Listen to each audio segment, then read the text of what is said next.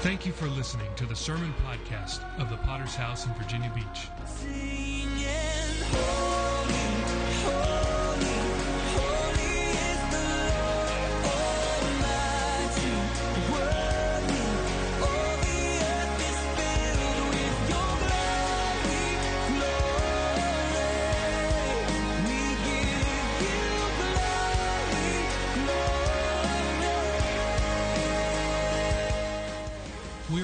Church with a worldwide vision for winning souls, making disciples, and planting churches.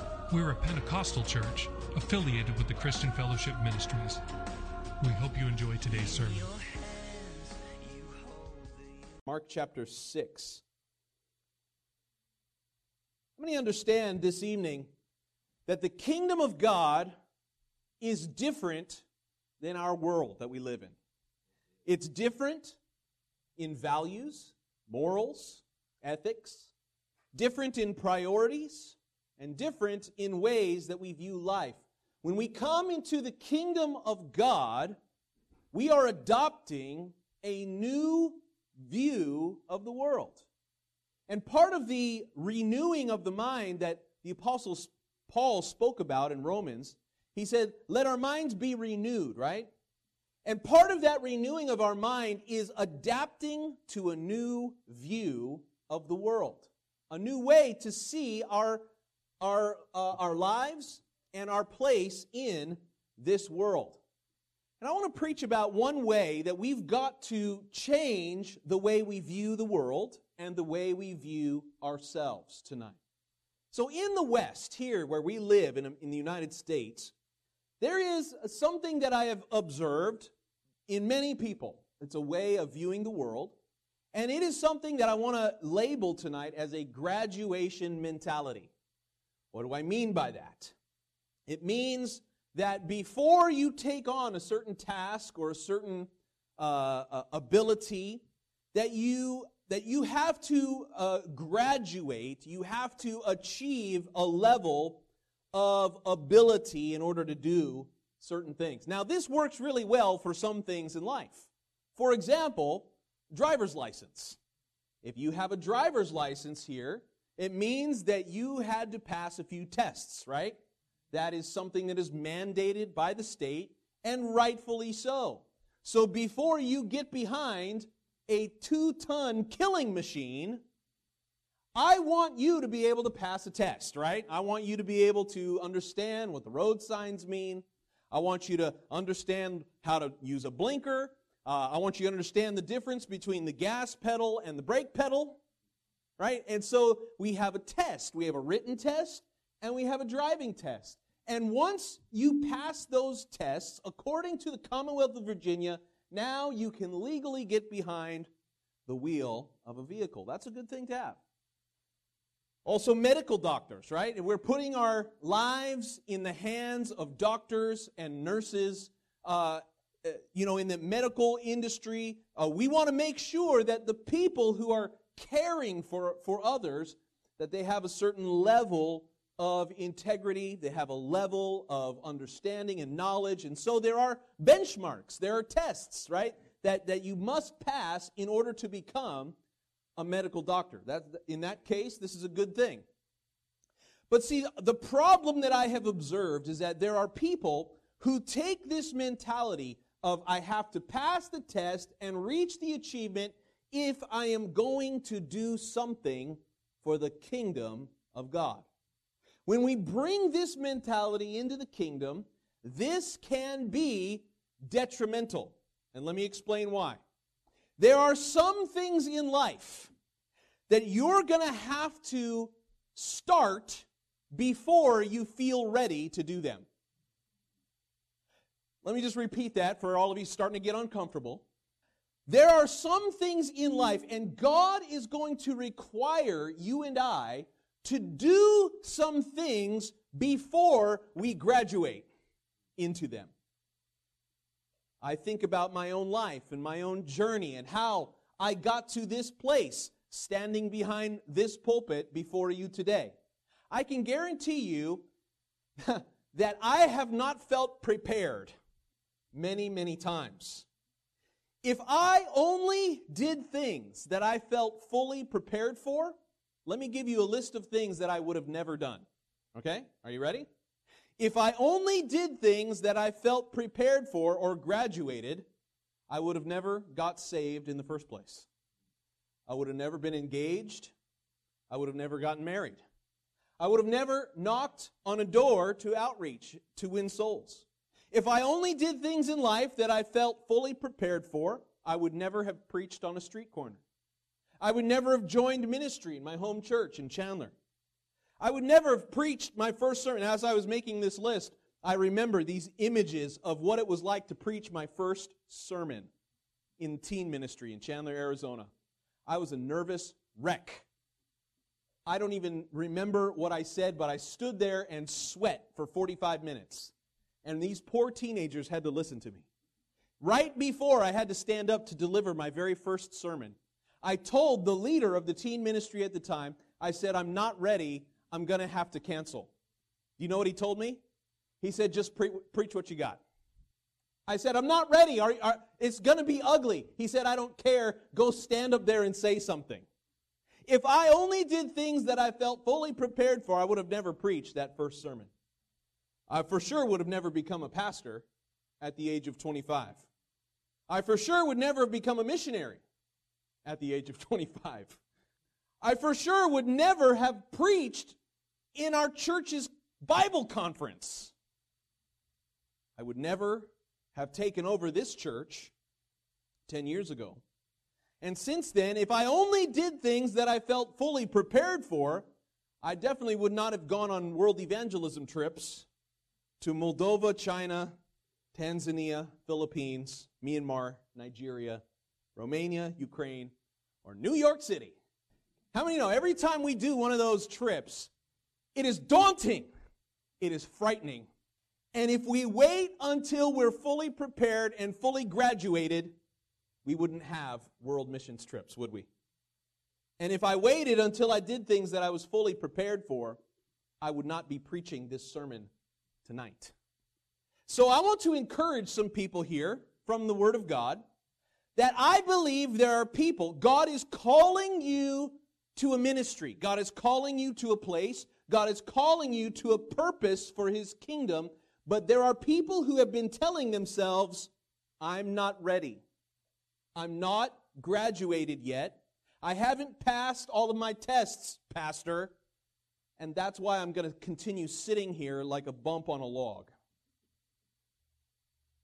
If we continue to put off the will of God, feeling unprepared and unqualified, and we're never going to do it.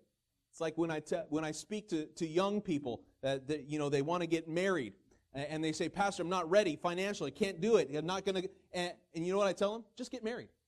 You're never going to be ready. You're never going to. Uh, I can't wait to, ha- to have children, but you know, 10 years from now, 15 years, when I'm financially stable, then maybe then, uh, just, just have the children. You're never going to be ready for it, so just have the children, right? It's what we learn in life. That once we're on the job, God is able to help us. Some things in life require OTJ training, on the job training. And I have discovered in my life the same thing that these disciples discovered that God's not going to wait for you to feel qualified. God's not going to wait for you to feel comfortable. God's not going to wait. His will and His purpose is not going to wait until you have achieved some level of spirituality in your mind and achieved some master divinity course or you've gone, you know, you've reached the highest pinnacle and now, now I've been, now I can come down from the mountain and do the will of God. I think if we will just start, God will empower us. That's the story we find in our scripture tonight. Mark chapter 6, I want to share it with you. As Jesus sends the 12 long before they're ready. Are you ready for this? Mark, 7, Mark 6, verse 7. He called the 12 to himself and began to send them out two by two and gave them power. Say the word power. He gave them power over unclean spirits. He commanded them to take nothing for the journey except a staff, no bag, no bread, no copper in their money belts, to wear sandals and not to put on two tunics. He also said to them, Whatever place you enter a house, stay there till you depart from that place. And whoever will not receive you nor hear you, when you depart from there, shake off the dust under your feet as a testimony against them. Assuredly, I say to you, it will be more tolerable for Sodom and Gomorrah in the day of judgment than for that city. Verse 12. So they went out and preached that people should repent. And they cast out many demons and anointed with oil many who were sick and healed them. Father, we come by the blood of Jesus. I pray, God, that you would shake some people here tonight. You would wake us up out of our spiritual and ministerial slumber. God, that we can get busy for your kingdom, that we can do something powerful for you. While we have time, God, so little time that is left and so many souls that need to be saved. Pray that you'd give us a vision for our place in your kingdom tonight in Jesus' mighty name. God's people would say, Amen. Sermon was born as I was speaking to a young man just over the last few days. And uh, a young man that uh, has come to our church a few times, and I've kept in contact with him. And recently, he's been uh, he's part of another church, and, uh, and he's been interested in in um, perhaps a, a, a calling to uh, to become a minister in some capacity. And and uh, so as I'm I'm speaking with him, and he's sharing with me his plans for the for the next few years, and he says, "Yeah, I'm, I'm planning to go back to school. I'm going to go to this such and such a school, and I'm going to get this such and such degree because I want to be able to go into this such and such a place." And uh, and so, and at the end of all of that, he says, "All I really want to do is help people." And when I read that, you know what I thought about? I wonder if this guy has even talked to the person next door about Jesus. In his mind is what is in the mind of many of God's people is the idea that I could never really do God's will until I graduate, until I get to the top of my intellectual journey with God. Well, I'm here to bust that bubble here tonight. I'm here to, uh, to remind you that the kingdom of God is filled with misfits. The kingdom of God is populated by the untrained, uneducated lay people in churches across America. They are not the special, highly, uh, highly achieved. They are not the highly educated. The people of God, the ones who are doing the work, the ones who are the hands and the feet of Jesus, are people like you. So let's look at how these disciples overcame their lack of education, how they overcame their lack of preparation, their lack of qualifications, and all the other Asians that they didn't have. How did they do it? Let's see. Verse 7. It says first that he called the 12 to himself. This is critical if you are going to be part of God's will for your life. You've got to be close to Jesus. The timing of this story in the gospel accounts is estimated to be right about at the halfway point of Jesus' earthly ministry. In other words, that he has called the disciples uh, to follow him. And, you know, we know that his ministry on earth was approximately three and a half years. So, about one and a half to two years in, now, now is the time. They, they've had a little bit of time to follow Jesus, to watch him as he prays for people, to listen to his sermons, to, uh, to watch him go into cities and deal with situations and talk to people. They have, they have enough uh, relationship, they have enough time that they've seen Jesus do a few things in life, right? And it says that Jesus called them to himself. This is so powerful tonight. If we want to do the will of God, we've got to have a, our own personal connection to Jesus. In other words, there is no, there, there, there's no such thing as, a, I, I know a guy who knows Jesus and now I'm going to do the will of God. I can't serve God if my connection to God is through my pastor. Or my connection to God is through a YouTube channel that I watch. Or my connection to God is the Christian memes that get posted on my Facebook page. You've got to have your own connection with God. I don't believe that God saves anybody without also giving you a purpose and a destiny. My job as a pastor is to help you figure out what that destiny is and to do it. And I'm telling you, you're not going to be able to do it unless you have your own personal connection to Jesus. The call is not to a church membership. The call is not to a denomination or a fellowship or a group of churches. The call is not to some position or title. The call tonight is to Jesus Himself, a personal call to be in the presence of Jesus, and there's nothing that can replace that. No education can replace that. No master of divinity can replace that. In fact, many times, what Pastor Mitchell, his, his testimony was that, uh, that when he was going to seminary, that uh, half of the people that he was attending with were all backslidden. And he also testified that when he had disciples that wanted to preach the gospel, he at first he had the idea, well, I went to seminary to prepare. I better send these disciples in. And he said that they would go to seminary, they'd come back 6 months later and they'd come back with a funky attitude.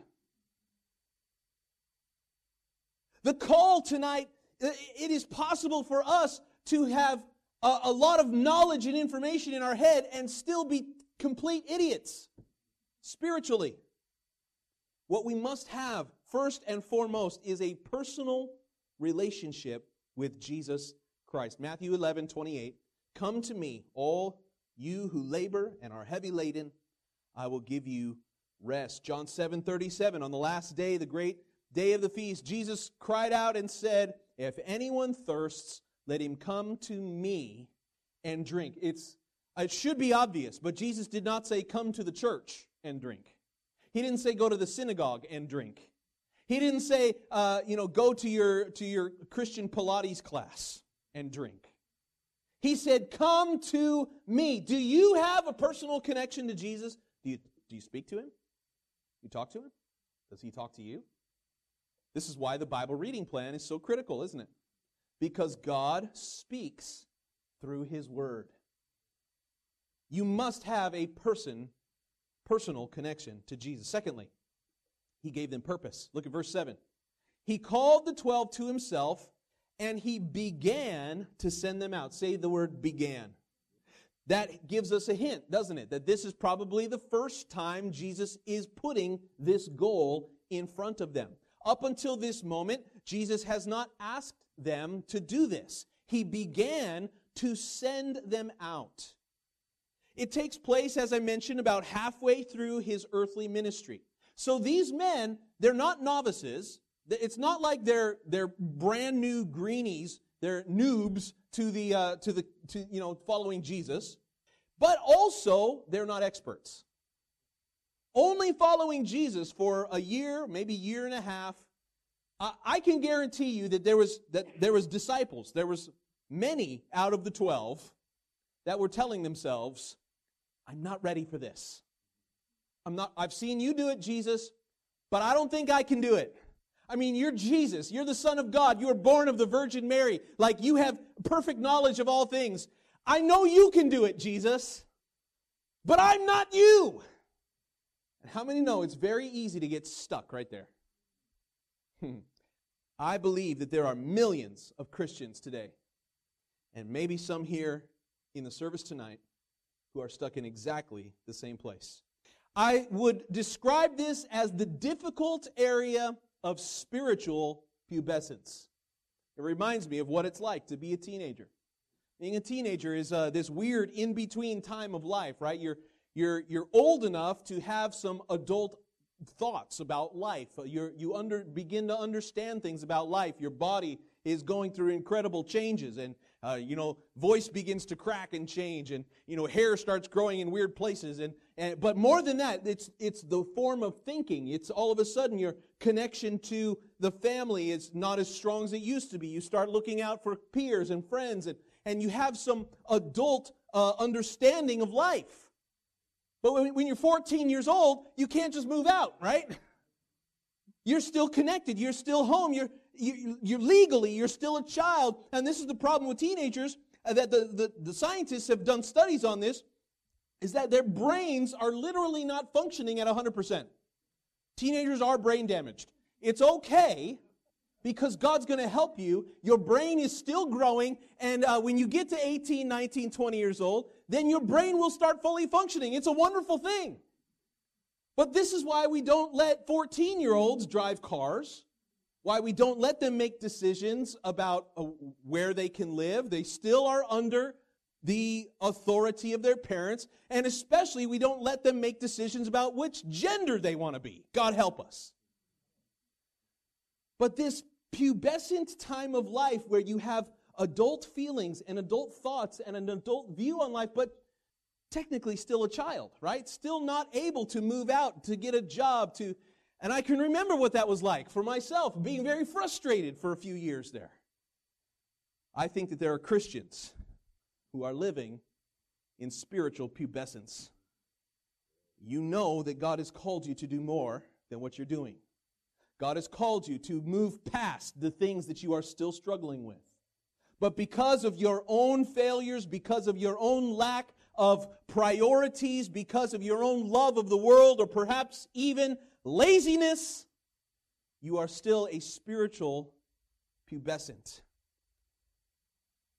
The Apostle Paul rebuked the Corinthian church in 1 Corinthians chapter 3 for being in this pubescent state. He said, I couldn't speak to you as spiritual people, but as to carnal, as to babes in Christ. I fed you with milk and not with solid food, for until now you were not able to receive it, and even now you are still not able. He says, I wish I could cook up a T bone and slice it up and put it in front of you, but I can't. I can't give you the things I want to speak to you about. I can't tell you the hard truths that you need to hear because I need to give you another baba. I need to make sure that you're not going to, uh, to, to be an idiot tomorrow. He's saying, uh, he's saying, I wish that you would have developed more by now. This is the frustration of many pastors. Hebrews 5, verse 12. By this time you ought to be teachers. You need someone to teach you again the first principles. He's saying, go back to square one. Gentlemen, this is a football.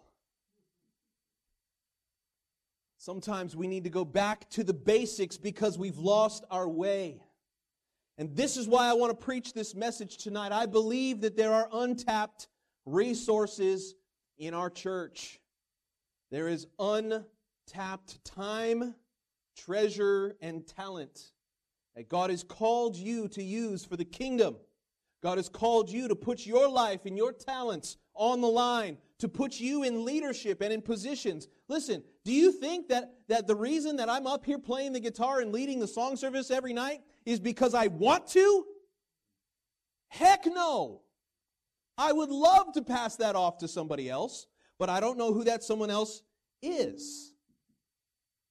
Do you think that I enjoy leading every every other ministry that the church does? Not everything. We have we have some people in place. Thank God there's some faithful people. But what I'm saying here tonight is I think there are some untapped resources. There are some buried talents. There are some people who could be doing more and are not. And I'm wondering why. And for some, I think that that reason is what I'm talking about tonight you're telling yourself, I'm not ready. I'm not there yet, Pastor. I'm going to sit on it for a few more years. And by receiving that lie, the enemy has completely paralyzed you and he has, he has uh, wounded the church of Jesus Christ. I'm here to push you out of your nest tonight so that you can fly.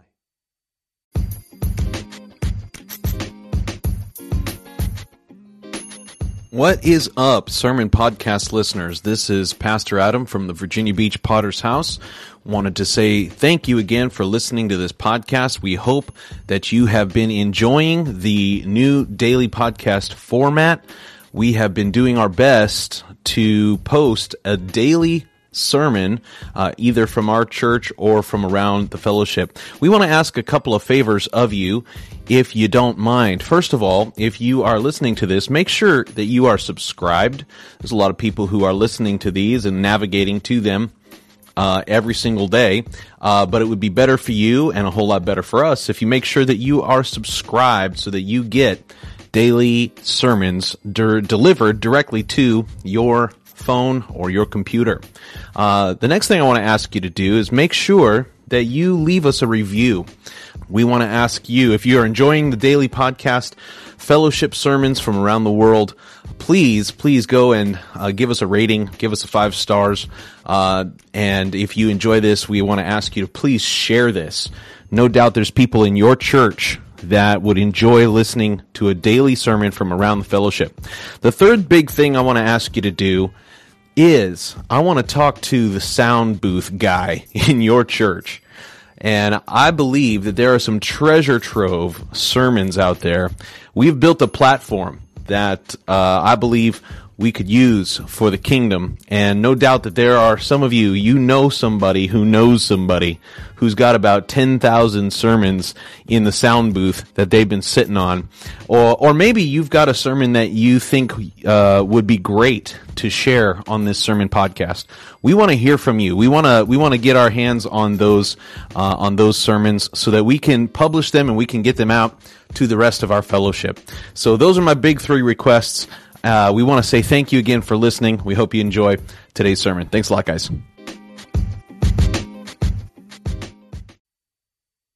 So, we have the person that we need, we have the purpose that we need, and then Jesus, he gives them the he gives them the people. Jesus said he gave them a call to send. Listen, listen to that scripture, verse 7. He called the 12 to himself and he began to send them out. Uh, when I saw that song tonight, I said, We got to sing that song because we're going to talk about sending. Oh, man. One of the things that drives me crazy is people who sing the words, but they don't mean them. I remember uh, coming back from the mission field, Taya and I, we were sitting in the conference, and we were looking around at a vast audience of thousands of people, and they've all got their hands in the air and they're all singing, Here am I, send me, I will go, I will not hold back anything. And we're the ones who've actually been out there, you know what I'm saying? And we're looking around and saying, You haven't been anywhere. So frustrating. Sometimes singing these songs and thinking about the people who are singing them can frustrate a pastor. Jesus, Lord of my salvation, Savior of my soul, send me out to the world to make you known. Easy to sing, much harder to do, right? I want to be your hands and feet. I want to be your voice every time I speak. I want to run to the ones in need in the name of Jesus. If there was Christians who actually did that, there'd be nobody there'd be no sinners left in Virginia Beach. I want to give my life away all for your kingdom's sake. Shine a light in the darkest place in the name of Jesus. God help us. Can I remind you that there's still a mission? Jesus sent them out because you know what? He couldn't do it on his own. Well, he could. I mean, he's God, right? He could have uh, he could have taken over the brain waves of every human being on earth, right? And he could have just spoken, and everyone at the same time would hear the same message of the gospel. Jesus surely could have done that. Or he could have simply, you know, uh, uh, written his finger and, and caused the clouds to form in a certain way that everyone could read the message of the gospel. He's, he really could have done that if he wanted to. But he never did. And he still doesn't. Why? Because he asks you and I to be the ones who carry his message. The call was to be sent. Let me just remind you today, I looked up the statistics. Do you know how many people die in the world every single day? Approximately 140,000. It's about one every half a second. Stepping into eternity, standing before God, giving an account of their life. And vast majority of them without Jesus. Half a second. Some of them your friends, some of them your neighbors, some of them on another side of the planet in a country you've never heard of, standing before God. Does that still move you? Still moves me.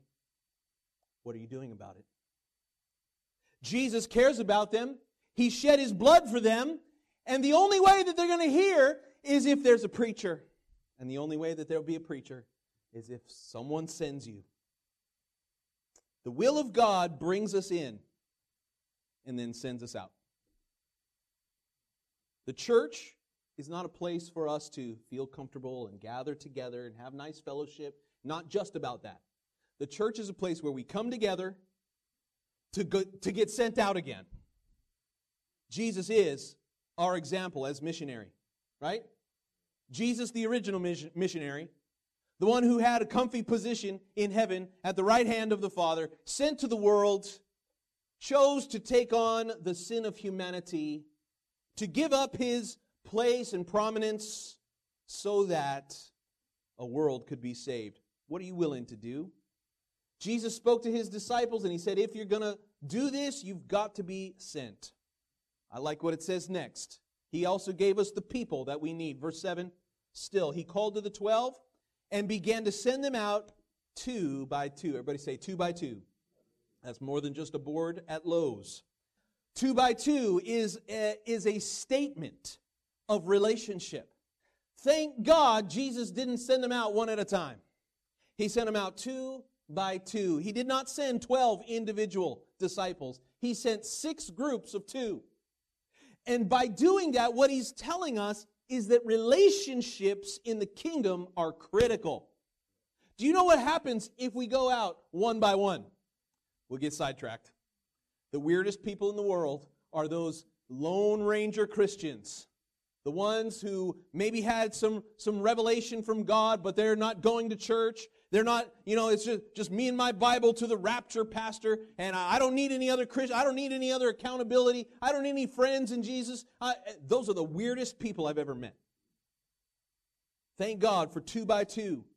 Relationships are critical for successful ministry. For this reason, this is why our fellowship only launches married couples to start new churches. Ecclesiastes 4 9 and 10. Two are better than one because they have a good reward for their labor. For if they fall, one will lift up his companion. But woe to him who is alone when he falls, for he has no one to help him up. Can I tell you, one of your greatest assets in the kingdom of God for reaching your potential is your relationships in the body of Christ. What a wonderful picture we have is as the, the, the, the, the, the, the gospel, the, uh, the apostle Paul gives us the image of the church is like a body. And different bodies having uh, different members, different pieces of our body operating individually, but without one another, we would not be able to do anything. In your body, you know, you, you have lungs, you have a heart, you have a liver, you have kidneys, you have you have uh, skin, you have nostrils, you have eyes, you have all these different parts of you that individually they're doing their own thing, but a pair of eyes, if you pull them out of your head and drop them on the table, they're not going to do much on their own, right? The eyes need the rest of the body. The hand needs the arm, needs the elbow, needs the shoulder, needs the back, needs the torso, needs the brain. Every part of your body is dependent on the rest. So is the church. And so are you. It's why we don't we, we, we can't have this anonymous Christianity where we just go to church, listen to the, the, the preacher, and then go home and enjoy our time alone. Can't do it. You've got to have relationships in the kingdom. He gave them the power that they needed. Verse 7 Again, he called to the twelve. He began to send them out two by two, and he gave them power over unclean spirits. Here is a powerful truth that you will understand that God will never call you to something that he also will not give you the equipment and the preparation you need.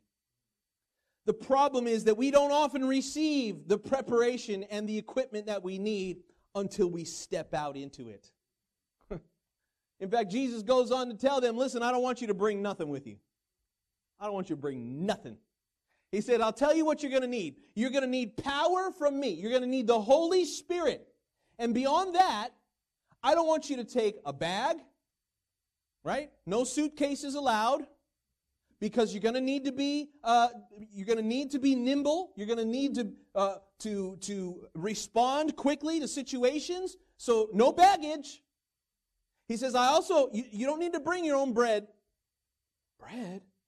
Wait, does that mean I'm going to get hungry? He said, You don't worry about that. I will worry about your sustenance. I will make sure. Look, I can feed the birds. I can feed you. Isn't it interesting? I preached that message some time ago about the, the, the manna that fell in the wilderness. And God, when He dropped the manna down from heaven, they woke up every morning and they walked outside. There it was, manna. We don't know what it is. That's what we'll call it manna. What is it? Literal translation. And the Bible said that they would only gather enough for one day. One day. Can you imagine? Wouldn't it be nice if God just dumped a year's supply on them? That would have been much easier, right? God, give us the year's worth. Let's go to Costco for manna and let's let's dump it all in the back of the tent, man. So that way we got the giant pile. We got a year's worth of manna. That's what we need, God. God didn't do that. He said, "One day I'm going to give you just enough for what you need every day." Oh, we don't like that, do we? God, please, please don't lo- Far fe- be it from me, Lord. Listen, God is able to supply our needs, isn't he? Ravens, God sent ravens to feed the prophet Elijah. If he can do that, then he can give you what you need when you need it. He says, I don't want you to bring uh, to bring bread nor copper money in your belt. Don't put on two tunics. It's interesting. Just one is good enough. You know what the tunics were all, all about, right? The tunics were about an image. What kind of image are you putting off? The tunic speaks about how other people are going to think about you. And these things that Jesus mentioned in the scripture, uh, that he said, don't worry about these things, just go out there. The bag, the bread, the copper, and the tunics. I wonder how many Christians have failed to reach their potential because of baggage, because of daily needs, because of money, the love of money, and because of image. You know what I love about this scripture? These were not trained, educated men. They were fishermen, they were tax collectors, they were ordinary people of the day. But the Bible says that when they obeyed the word of Jesus, that they accomplished the will of God. Verse 12 says that they went out and they preached that people should repent. Obedience is necessary if we're going to do God's will. You can't do it your own way or the way you think it should be done. It said that they preached that people should repent. That's not always the easiest message to preach, is it? But it was the same message that Jesus preached. They simply saw what Jesus did and repeated it. We talked about discipleship. Discipleship means learning from the teacher, but more than that, it means imitating the teacher. It said we're going to preach the same message that we've heard. There's no deviation. The same message, the same sermon. I'm going to take the same three points, Pastor Jesus, and I'm just going to take it to the city, and guess what? It worked. It said, verse 13, they cast out many demons and anointed with oil many who were sick and healed them. They were not, do you think that when the day started, that they felt confident and ready to do this? I know I wouldn't have. Jesus, are you, are you sure we're ready for this? I mean, look at us. We barely got it together. And they didn't have everything together, did they? They were not polished. They were not refined. Oh, but they were obedient. And they stepped in to their calling. They stepped out to begin to take upon themselves the, the, the gospel and the call of the Great Commission to win the lost at any cost. And they began to step out. And as they were stepping out, God says, Now I'll give you the power. Now I'll give you the strength. Now I'll give you the confidence. Now I'm going to help you. But not before. So, the question we close with is what are you waiting for? What are you waiting for? Why do you delay? Why do you put it off? The time that we have is so limited. How many know that? Time is passing so quickly. And we need every member of the body to work. I don't want to have a body that is half paralyzed. I don't want to have a body where vital organs are shutting down. I don't want to have a body where I, one eye works half of the time and the other eye. I don't want to, I, want, I don't want to have one foot in the grave and the other on a banana peel as a church. I want to have a vital body. I want to have a church that is thriving. But listen, every member of the body called to do many things, but simply in obedience to the Lord Jesus Christ. What are you waiting for? Are you waiting for the day that you're going to be ready? Are you waiting for the day that you're going to be prepared? You're going to be waiting forever. You're going to get to heaven. And he's, he's going to say to you, How come you never did anything? Because I wasn't ready. You heard the old Jewish fable, right? The man who's you know, in the middle of a flood. And as the waters start to rise up to his house, he says to himself, I'm going to trust you, God. I'm going to trust you that you are going to save me. As the water comes up to his front door, there's a person in a big truck that rolls up in front of his house and says, Yeah, I'm here to save you. What did you come with me? He says, No, no, no. No, I'm waiting for the Lord to save me.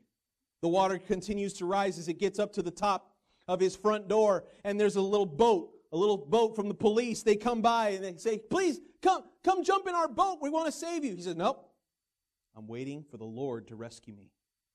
The waters continue to rise. He has to climb on top of the roof, and now he's sitting on the only part of his house still above water is the chimney. And he's praying, Lord, Lord, please save me, please. I'm trusting you. And just as he's praying, a helicopter hovers directly over his chimney. They drop a ladder to him and they say, Come, come, we want to save you. He said, No, I'm waiting for the Lord. The floodwaters rise and he drowns. And he stands before God. And God says, Why were you so stupid? Lord, I was waiting for you to save me. He said, I, I sent you a truck, I sent you a boat, and then I sent you a helicopter. If you're waiting for God to empower you and strengthen you, you're going to keep waiting. You've got to step out in faith. Abraham stepped out at the promise of God, not knowing where he was going. What are you waiting for? Let's bow our heads and close our eyes. We thank you again for listening. Do you want to receive updates from our church in your inbox? Make sure to sign up at our website, vbph.org. If this message has been a blessing to you, would you consider supporting our ministry with a generous donation? Please visit our website at vbph.org and scroll down to find the Give button at the bottom of the page. We would be so grateful for your support. Until next time, love God and love people.